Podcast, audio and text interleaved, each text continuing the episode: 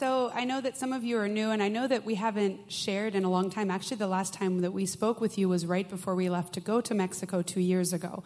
So I just want to very briefly share about what the mission is. Uh, the mission was started in 1987 as Rancho de Sus Niños, and what happened was a couple and their two children had gone into Mexico just for a short term missions trip. And I think they'd actually made several trips. And one time on the way back, they heard Holy Spirit say to them, Will you go to Mexico and care for my children? And their answer was, Yes, we will go. So they sold everything, packed up everything, their two children, and they moved to near the Tijuana area where we currently are to find land, to dig a well, and to build the first orphanage house. Um, orphanages are pretty common in Mexico. There is no foster care system like we have here. So the orphanages are what would be the equivalent of that here. So that started in 1987. So it's been going for, you know, 30 some years, 34 years.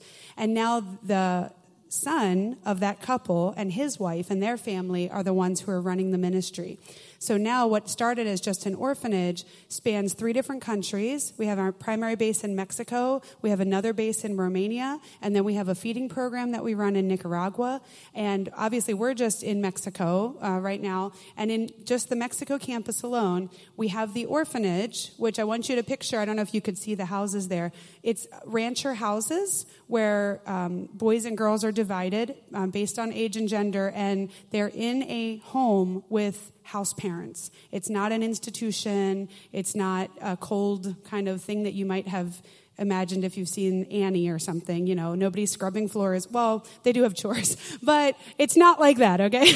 so they have house parents, they have a, a, huge network of people there who are loving on them. So we have the six orphanage houses, and then we also have a church. We have a school of missions, which is a supernatural ministry school. We have three schools that are for Mexican students that outside of the COVID time, they get bussed in from the community. Over 200 kids a day get bussed in to attend school on our campus. We have a family care program, which is a program that was started to keep kids out of the orphanage.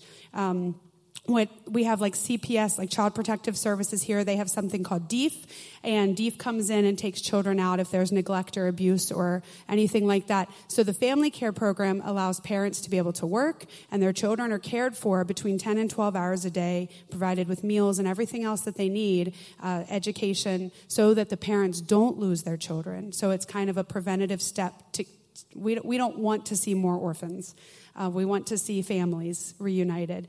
Um, and then we also have the, what I forget, our American school, uh, which is for students who are U.S. citizens who are there because their parents are on staff or because their parents are attending the School of Missions.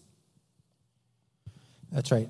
And yeah, do you want to say that? Yeah. So, what we do, our primary jobs in the ministry are Kevin is like the head IT audio production engineer. If it plugs in, they call him when it doesn't work.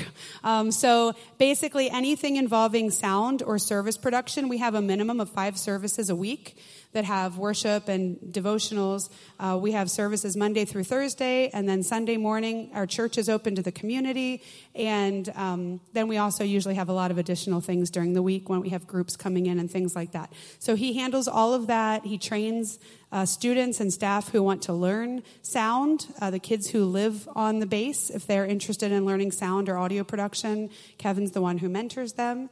Um, so that's his primary role um, my primary role is I'm the elementary teacher in the American school, so I teach all students in grades K through five, and I'm also part of the worship team and lead worship and uh, play the keyboard and sing.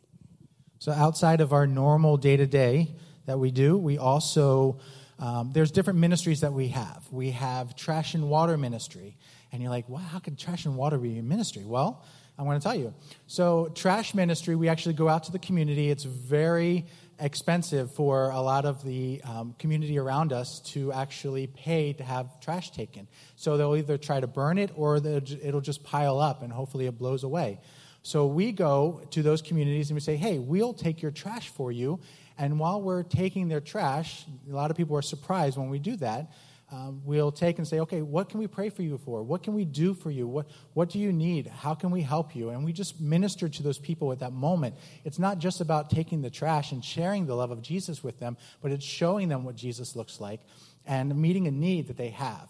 Uh, we also do water. There's certain communities around us that do not have water, don't have access to water. So we take water to them. And the same thing, we're talking to them, we're loving on them, we're displaying Jesus to them, and we're ministering to them, we're praying for them. We've seen miracles happen. It's amazing. We also have a trailer ministry where we go out into the community and we take a trailer with us, we set up a sound system, and we have a church. Uh, we have kids' activities, we do uh, events like that, um, and people, we walk around, invite people at that, like about half an hour before we actually have this ministry, and people come out to that community. It's typically in a park in one of the communities around us, and we just again love on people. We basically the heart of the mission is to rescue, love, and restore. So we're rescuing people. We're working with people that meeting their needs, trying to rescue them from specific situations, and we're loving them through the entire process. And then we're working with people to try to restore them, res- restore dignity to them, restore them as a child of God and their identity. So, working with the Rancho kids, we're, we're working with them, teaching them what it is to be a child of God and how Christ has given us that authority and what it means to walk in that power and, and, um, and, and so forth. So, one thing that we call Rancho is the orphanless orphanage. Um, and one of the dreams of the ministry is to see an orphanless world. And a lot of times when we hear the word orphan, we think of a child who, for whatever reason, doesn't have parents. But there is an orphan spirit that is very prevalent in our world. This idea of, I don't know who I am, I don't have an identity. Um, because we live in a fatherless society, uh, there are so many people who have not been, the idea of family has not been established in them in a healthy way. And so they really are kind of just floating through life not knowing who they are. So in building family and in building relationships, and in the, the restoration part of the rescue, love, and restore, the love brings about restoration, and that's restoration to family. And family is the heart of the Father. So an orphan spirit says, one day I'll be able to dream. One day I'll be able to look at my future from a different perspective. But the, a son, when they're looking at things, they say, I can walk in my dreams. I can live out what it is that I feel in my heart I'm supposed to do because I know who I am. I'm surrounded by family. So that's the difference eh, between an orphan spirit and, and a spirit of sonship. And that's one of the things that's really, really important to us. When we're building physical family with these kids, we're also is helping to establish in them the, their identity of who Christ says that they are. One thing that um, our one of the base leaders has said that has really stuck with me is our privilege is to love on the poor. Our privilege is to close the gap between the culture that has rejected them and the culture that is receiving them. So when a child comes into us, when someone comes into our church, we just want them to see that they're loved, no matter what their background is, whether they are homeless, whether they smell bad, whether they've never set foot in a church before, whatever that is, we want to close that culture gap between the poor and the church. That we receive you just the way you are, and you can come here and find love. There's one more video that we want to show you that highlights uh, some of the ministry activities that we have going on there uh, as a family.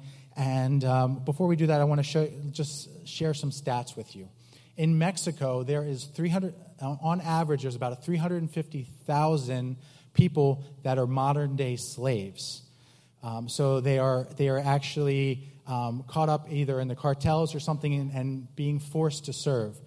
Any given day, there's an estimated 150,000 kids that are homeless.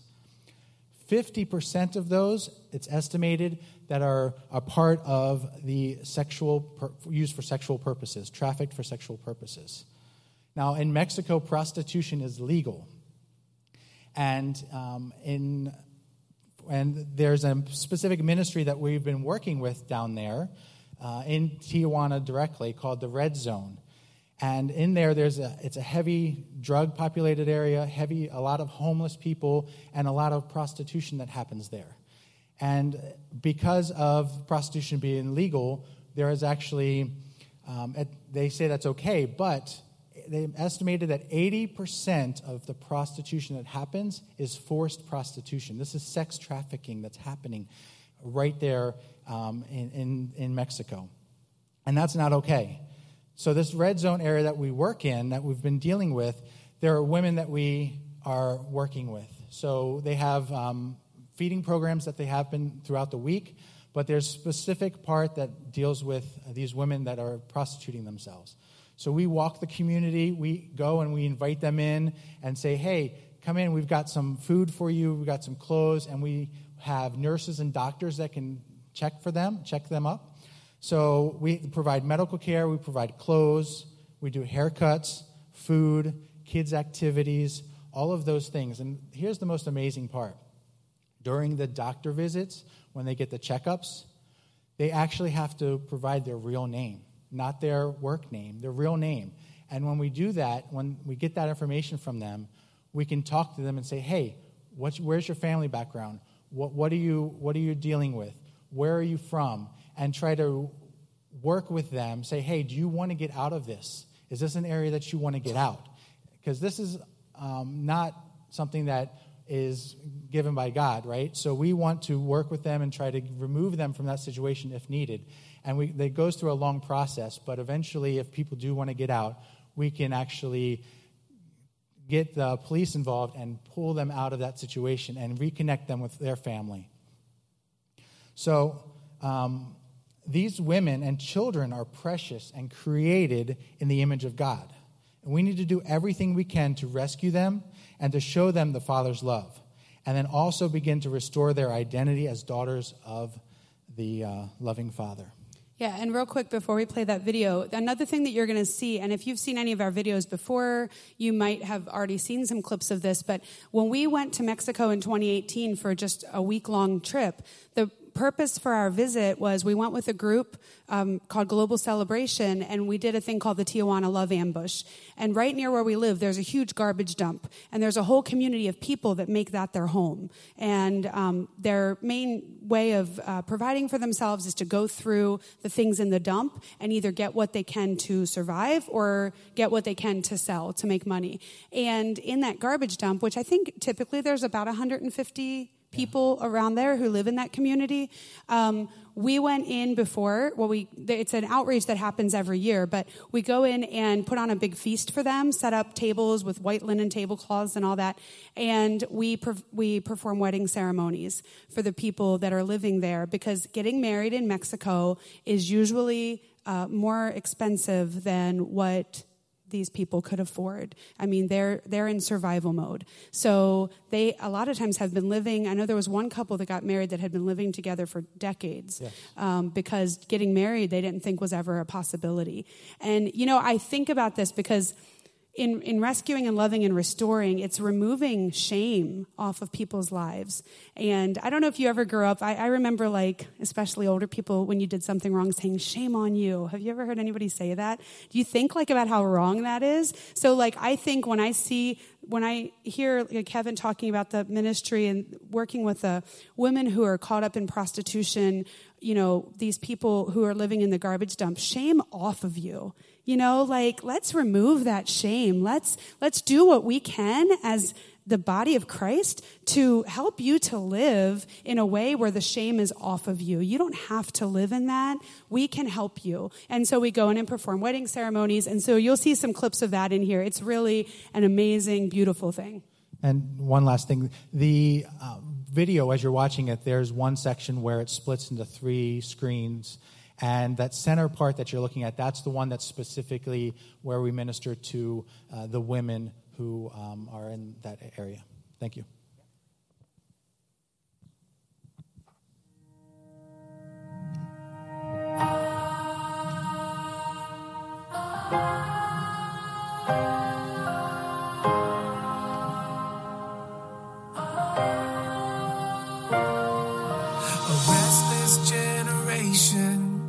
Turning over every stone, hoping to find salvation in a world that's left us cold.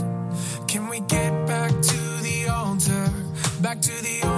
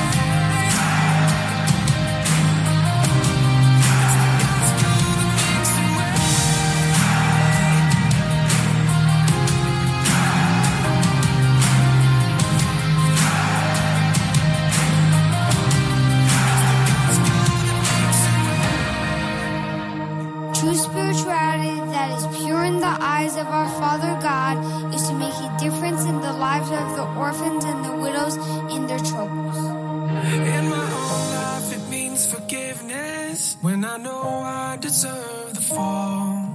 It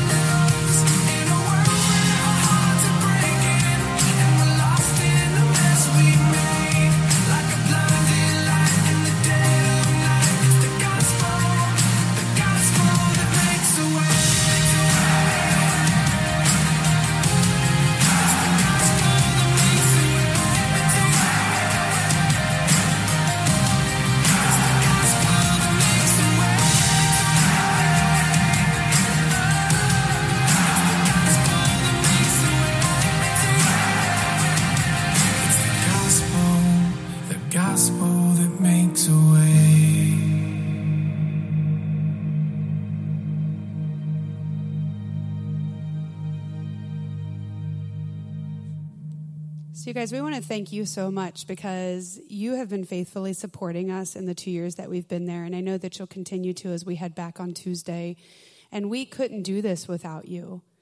I mean, we're, we're there physically, but you're there too. Your fingerprints are on the lives of every one of those kids and every one of those people in that video because you've been so faithful to support us financially and support us with your prayers. And we are so thankful for you. So thank you for that because that's, that's because of you. Um, so we're going to jump in. We actually have a message to share, and you guys are going to love this. It's about surrender. Are you so excited? Woo! Surrender. All right. okay. Well, we'll see how you feel at the end, too. I mean, you don't sound too excited now. So, all right. So, um, we just want to talk a little bit about what surrender looks like in the life of a believer, in the life of a follower of Jesus. And um, I want to share with you some verses that you've probably heard a lot. They're pretty popular, but maybe you haven't thought of them in terms of surrender. So, Proverbs 3, verses 5 and 6 say, Trust in the Lord completely and do not rely on your own opinions. That means your own insight and your own knowledge. With all of your heart, rely on Him to guide you, and He will lead you in every decision you make. Become intimate with him in whatever you do, which means surrender and submit to him, and he will lead you wherever you go. He will guide and make your path straight. So, what does surrender mean? Surrender means to yield power or control and to give ourselves over to something else. When we surrender, we choose to say, God, I don't know everything, but I know that you do. And God, I don't have all the answers, but I can trust in you that you do, that you see the beginning from the end and you know what is best for me and what's best for my life. It's saying that I put trust in you to completely fulfill the promises that you've given to me. Now, before we get too far into this, I want to say that sometimes when we hear the word surrender, we think of like giving up something that is precious to us because God tells us to. And sometimes it is that. But a lot of times it's just hearing Holy Spirit and responding. A lot of times surrender just looks like obedience. And surrender isn't always, although it sometimes is, giving up something not good, like giving up something bad that's in your life, something that's not bearing fruit, it's unproductive, it's maybe even hurting you in some way for something that's good. But most of the time, surrender is giving up something that's good for something that's better. So it doesn't necessarily look the way that you might think it looks. So when we heard God calling us to Mexico, we had a lot more questions than we had answers. There were a lot of things that we did not know. How is this all going to work out? We have four kids, we have a house to sell, we have jobs, we have like all of this stuff. How is this going to happen? We had to, every single day, we had to say, God, we surrender this to you. We don't know what this looks like. We don't know how it's going to happen. We don't know any of the details, but we do know that you are telling us to do this. So we're just going to have to put complete and total confidence in you that you're going to put all of the pieces together. And that's not easy. It really is an everyday thing. It really is waking up in the morning and saying, this situation is out of my control, and that's where it needs to be. I give it to you again. And we have to decide what we want. Do we want control? I heard someone say recently, and this completely uh, made me think. It said we can either have control or growth, but we can't have both. And we can have control or we can have intimacy, but we can't have both. And I was like, whoa, I never thought about it that way before. So if I think about it just in terms of our relationship, if I try to control everything in our relationship and I yell at him for how he loads the dishwasher, we don't have a dishwasher anymore, so we don't have to worry about that. We have kids. We have kids. so, but but if I, when we had a dishwasher, if I would have said, um, Kevin, that is not how you load a dishwasher. Let me show you how it's done. And every single thing in our relationship, in our home, um, I tried to control. We probably wouldn't have very much growth in our relationship right? We probably wouldn't have very much intimacy because when somebody always wants to control things, you don't necessarily want to be closer to that person. It kind of puts a wedge between you, right? So then I think about it, that in terms of my relationship with God. And I can try to control things, but that isn't going to increase growth in my life or intimacy in my relationship with Him. I have to be able to surrender that control over to Him in order to see His promises fulfilled in my life. So, just super quick, we see this in the Bible when we look at the lives of Abraham and Sarah. Abraham and Sarah were people, Abraham was known as a man of great faith. But he was given a promise by God that he would not only have a son, but that he would be the father of many nations after decades and decades of them not being able to have a child. So Abraham latched onto that promise. Sarah was a little slower to believe, but he took hold of the promise, and it didn't happen in the time that they thought it should happen. So what did they do? They took control. They said, you know what, God, this isn't happening the way we thought it would. Let's take control of this. Why don't I'll give you my handmaiden and you can have a child with her? Well, that wasn't what God said was going to happen, but it did happen and it caused quite a few problems for a lot of people. Did God eventually fulfill his promise in Abraham and Sarah's life? He did. He did. But they took control first, and then he did it in the timing that he had originally intended to do it. How often do we say, God, I trust you, I give this situation over to you, but then every chance we get, we try to take control of that situation and not fully surrender it to God? So surrender means completely giving up our control to God. So it doesn't just mean we need to surrender control. Surrendering also means we need to surrender our comfort zones. You know, for me, I would I want to be up there with Brett on the soundboard. That's where, that's where I feel comfortable. But I need to be here where I'm at, speaking to you now. You know, um, I don't know about your kids, but my kids, what they do is they'll be like, hey, dad, dad, dad, dad, I really need this new bike, or I really need this new video game, or I really need this. And I'm like, hey, kids, no, you don't need that. You want that. And sometimes that's how we approach God. We start praying to Him our wants, our wants, our wants. And that's not always the, the best thing that we should be doing. We, you know, we, we pray, God, you know, if I have this new job, then I can feel so much more comfortable. I'll have a more comfortable life. And, and, and those things are good, but it's not just about being comfort, comforted. You know, we have our comfy clothes. You know, we have our comfort foods. We have our comfy couch or our comfy chair that we sit in. You know, all of those things are good and they make us feel comfortable. You know, we have air conditioning in here. Air conditioning is a great thing. But what happens if the church sent you a, message saying, hey, you know what, the AC is out, we're still going to have service, but uh, we want you to come out anyway? How many of you would say that that would not be acceptable and you wouldn't go?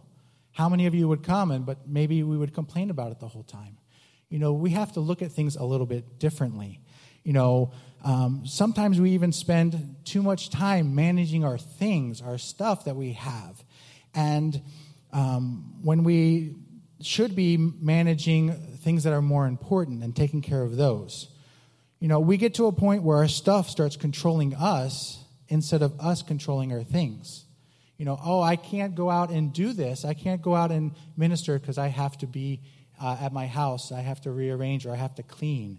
And God is calling us out to go and do and to be and to serve. Those are the things that He's calling us to do.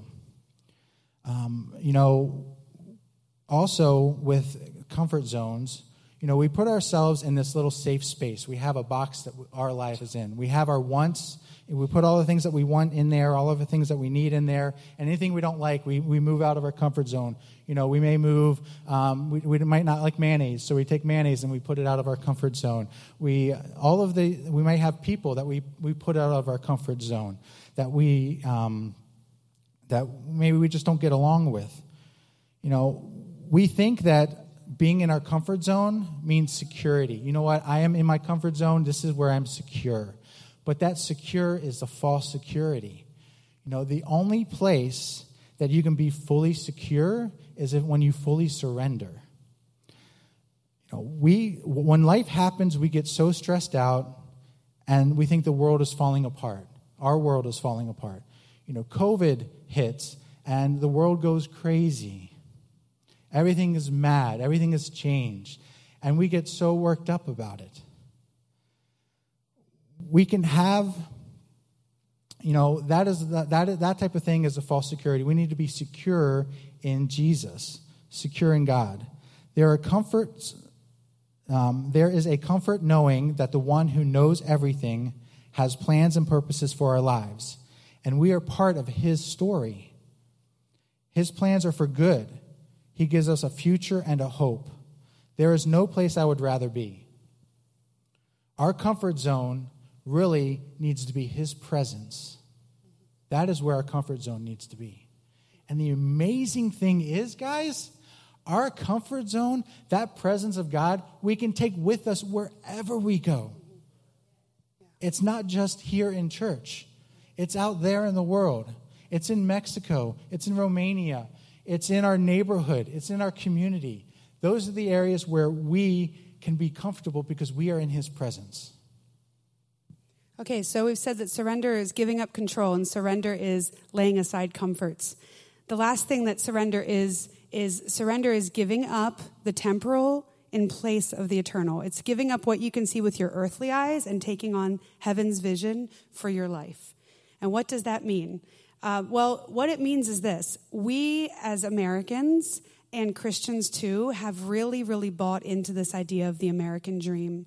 And in and of itself, there's nothing wrong with wanting to be something and wanting to do something and wanting the house and the car and the job and all of those things. But when the pursuit of those things takes you away from the pursuit of the heart of the Father, then we have gotten our priorities out of line when we are investing more of our resources into seeing ourself advance in this life than in seeing his kingdom advance, we have misplaced priorities.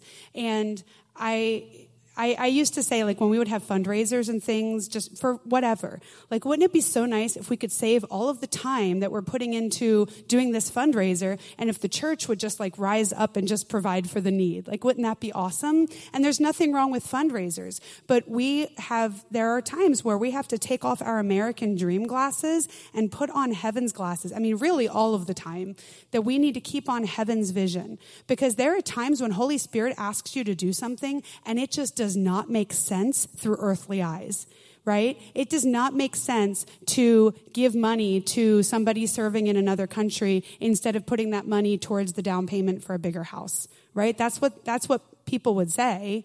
Or it doesn't make sense to sponsor an orphan for $30 a month when you could use that money for yourself, you know. That, that's looking at it through the earth size. But when we take on heaven's vision, it's so much easier to surrender those things that don't have eternal value and trade them for things that do. Um, we're told that we need to love our neighbor as we love ourselves. But I want to challenge you this morning to think about what that looks like in your life. You know, your neighbor is whoever you come in contact with throughout the day. It's your spouse, it's your children, it's your extended family, it's your friends, it's your coworkers, it's your physical neighbor in your community, it's the person you meet in the grocery store, in the library, wherever you are. That is your neighbor. What are we doing to love them the way that we love ourselves? I mean, are we even smiling at them? We there are so many people in the world who are good people and there are so many organizations that are good organizations. Like there are there are groups that are helping the homeless, that are helping the orphan, that are building houses, and, and they are doing good things, and they're not even doing it on the foundation of Jesus Christ. They're just doing it to be good people. How much more, you guys, are we supposed to love? Are we compelled to love because of the love of Jesus that's inside of us?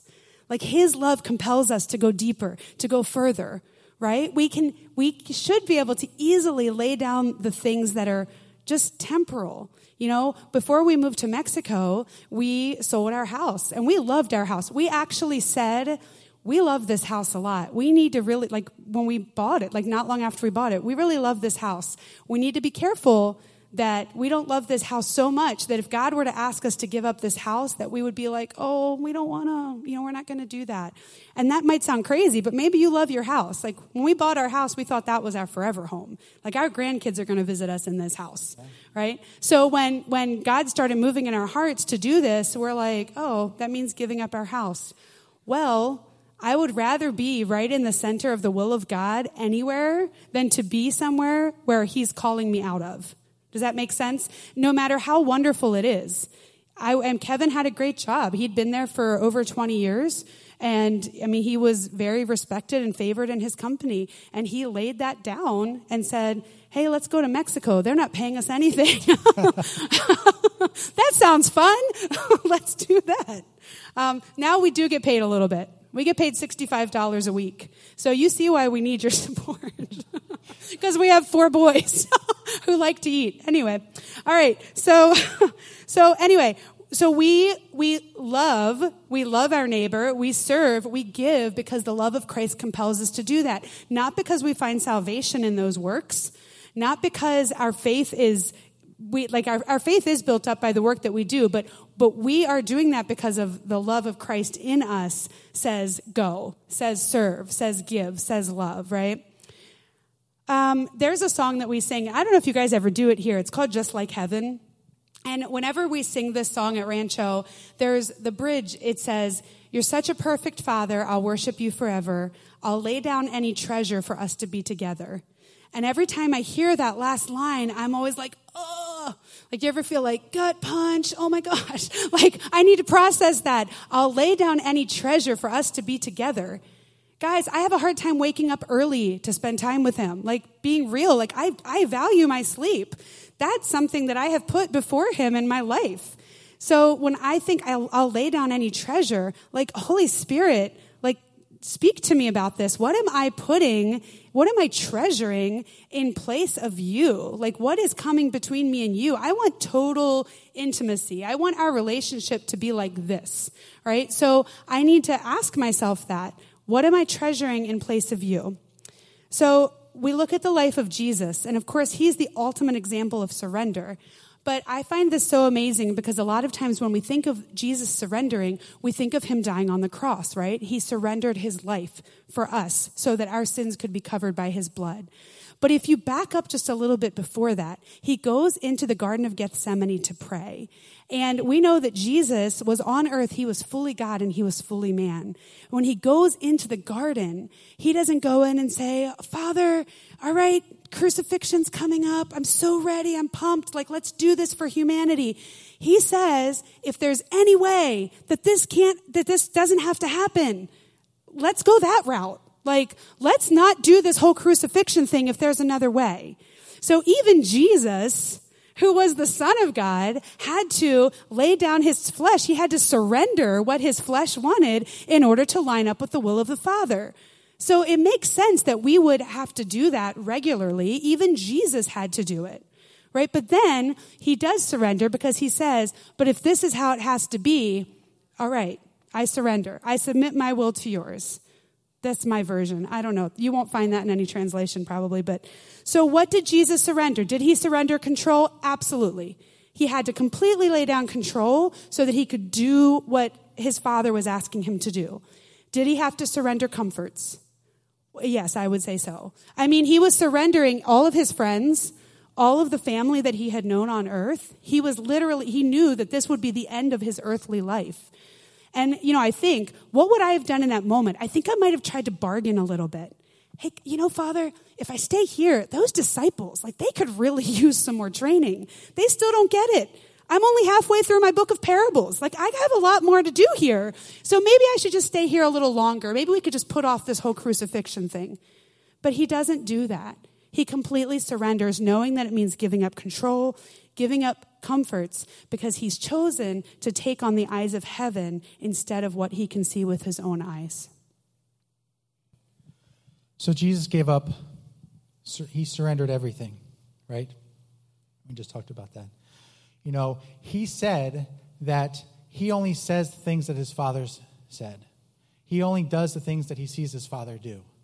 And we also need to take that example and live that out in our lives.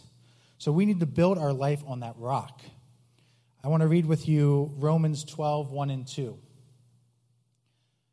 Mm, if you can put the slides up there. The beloved friends, beloved friends, it's all of you. What should be our proper response to God's marvelous mercies? Hasn't He been merciful to us? To surrender yourself to God to be His sacrifice, His living, sacred living sacrifices. Not just one of us being a sacrifice, but all of us being sacrifices. And live in holiness, experiencing all that delights His heart. For this becomes your genuine expression of worship. Stop imitating the ideals and opinions of the culture around you but be inwardly transformed by the Holy Spirit through a total reformation of how you think. This will empower you to discern God's will as you live a beautiful life, satisfying and perfect in your own eyes. Uh, actually, Kevin, it's it's not in your own eyes; it's in His eyes. It's not. It's not about me. No. Oh, it's about Him. Right. Oh, so that means I would have to surrender control to Him. Right. That also means I need to I'm going to have to step out of my comfort zone. Yeah. It's really changing the way that I think. So many of us, so many of us look at our Facebook page, look at our friends, and we see the life that they're living on Facebook. And we start Im- imitating them. Instead, we should be imitating the life of Jesus. We need to ask God what our life should look like. What should we be doing? Why are we relying on our own knowledge and experiences when we could have an intimate relationship with the one who knows our future? Surrendering isn't just giving up isn't just giving up who you are. It's not about giving up who you are. it's giving up something you were never meant to have or be. That's what surrender is. I just want to share with you a story from El Salvador. Um, I've been to uh, a few missions trips and um, went with the team uh, from here into the nations. Whoop, whoop. Everybody into nations.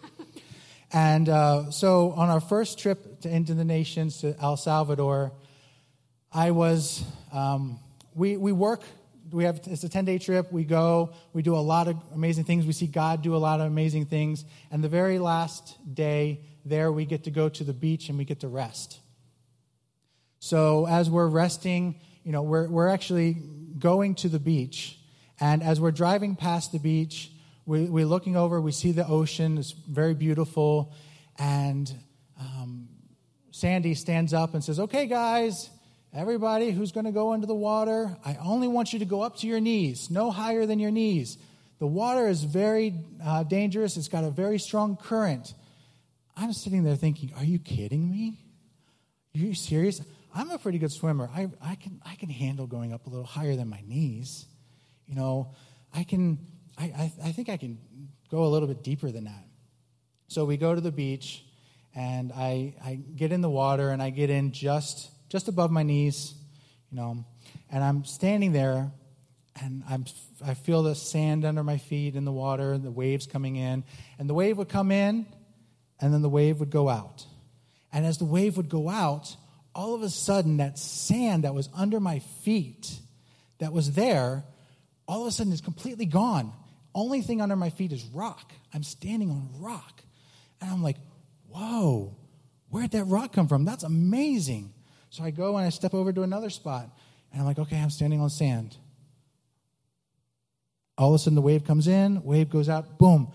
All of a sudden, there's the rock. I'm like, whoa, that is amazing. That current is super strong. I've never felt that before. So, as I'm standing there thinking about this, God starts just talking to me and saying, you know, so many times we put stuff, we put sand in our lives that puts a layer between you and I. And we, as people of Christ, we need to um, work to, to limit the amount of sand that's keeping us from what God is calling us to do. You know, we go and we, the current comes in, you know, Jesus, sometimes God puts things, things happen in our life, you know, the world, world happens and things get stirred up and things happen and, and uh, the, the thing in our stuff we, we, draws us closer to God, right? We, we have things happen, sicknesses happen. There's other th- events in our lives that happen. You know, there are times when God comes in and says, you know what, I'm not saying that the sicknesses is what's, what's caused by God, but I'm saying there are other times where God speaks to our hearts and reminds us that we need to wipe that sand out and we need to be standing firmly on that rock. So, I want you guys to go ahead and close your eyes for a moment as Brandy begins to play the piano. So I want you to go ahead and, with your eyes closed, just I want you to look at a house.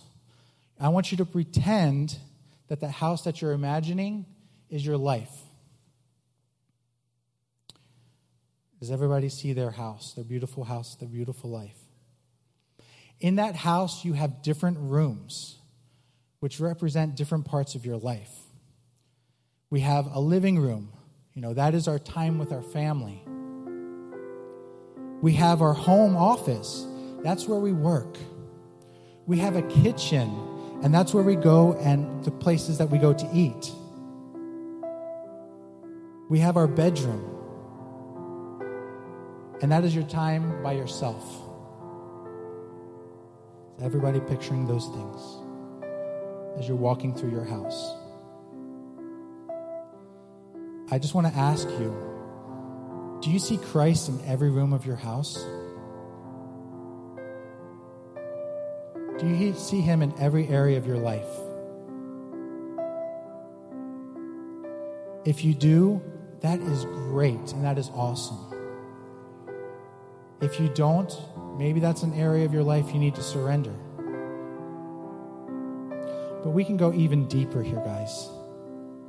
The thing is, Jesus isn't supposed to be an elf on the shelf in every room of our life. Too many times, us Christians go about our day, and only when we need him, we pull him off the shelf.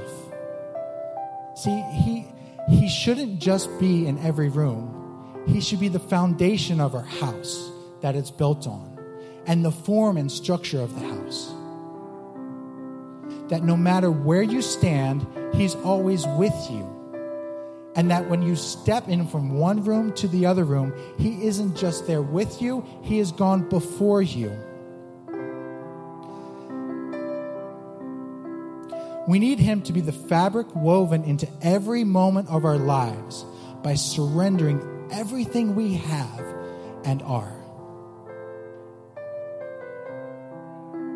So here's the question what is that thing that's keeping you from total intimacy with God? That thing that is keeping your feet off that rock. Is it work? Is it time management? Is it relationships? If you're not sure what that is, I just want you to ask Holy Spirit right now. First thing that pops into your mind, that's what it is. Holy Spirit, show me right now what is pulling me away from you, what is keeping me from total intimacy with you. What areas in my life have I chosen to control that I need to surrender? What comforts in my life have I put prioritized over you and doing what you've asked?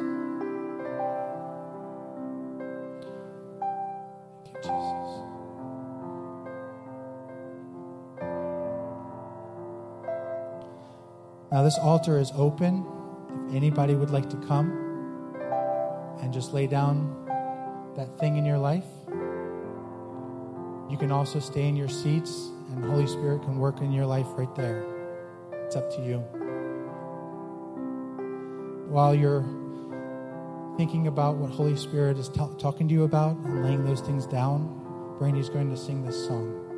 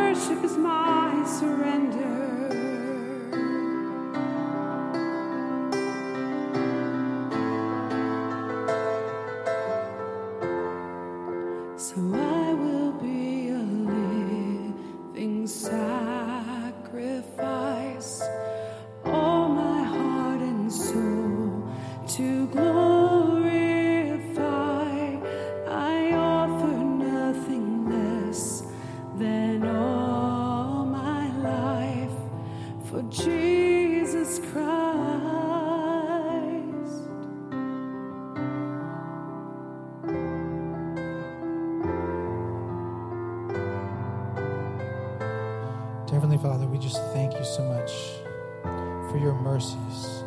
We thank you for this beautiful life that you've given us. Lord God, we just surrender all to you, God. Our whole life, every room in our house. Lord God, we just ask that you just just draw us closer to you like we've never been drawn before. Holy Spirit, just stir up in our hearts a longing for more of you,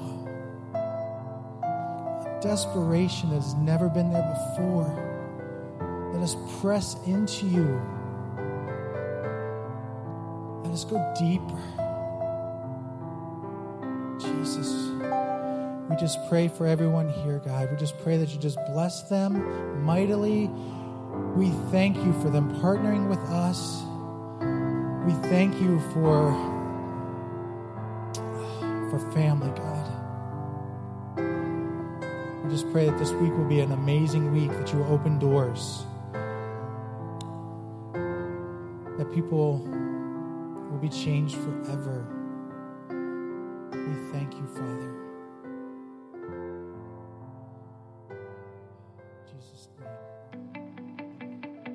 Thank you for listening. You can find us online at bethelag.com or on Facebook at Bethel Assembly of God, Littlestown, Pennsylvania. Our services are also live streamed every Sunday on our YouTube channel, Bethel AG, Littlestown, Pennsylvania.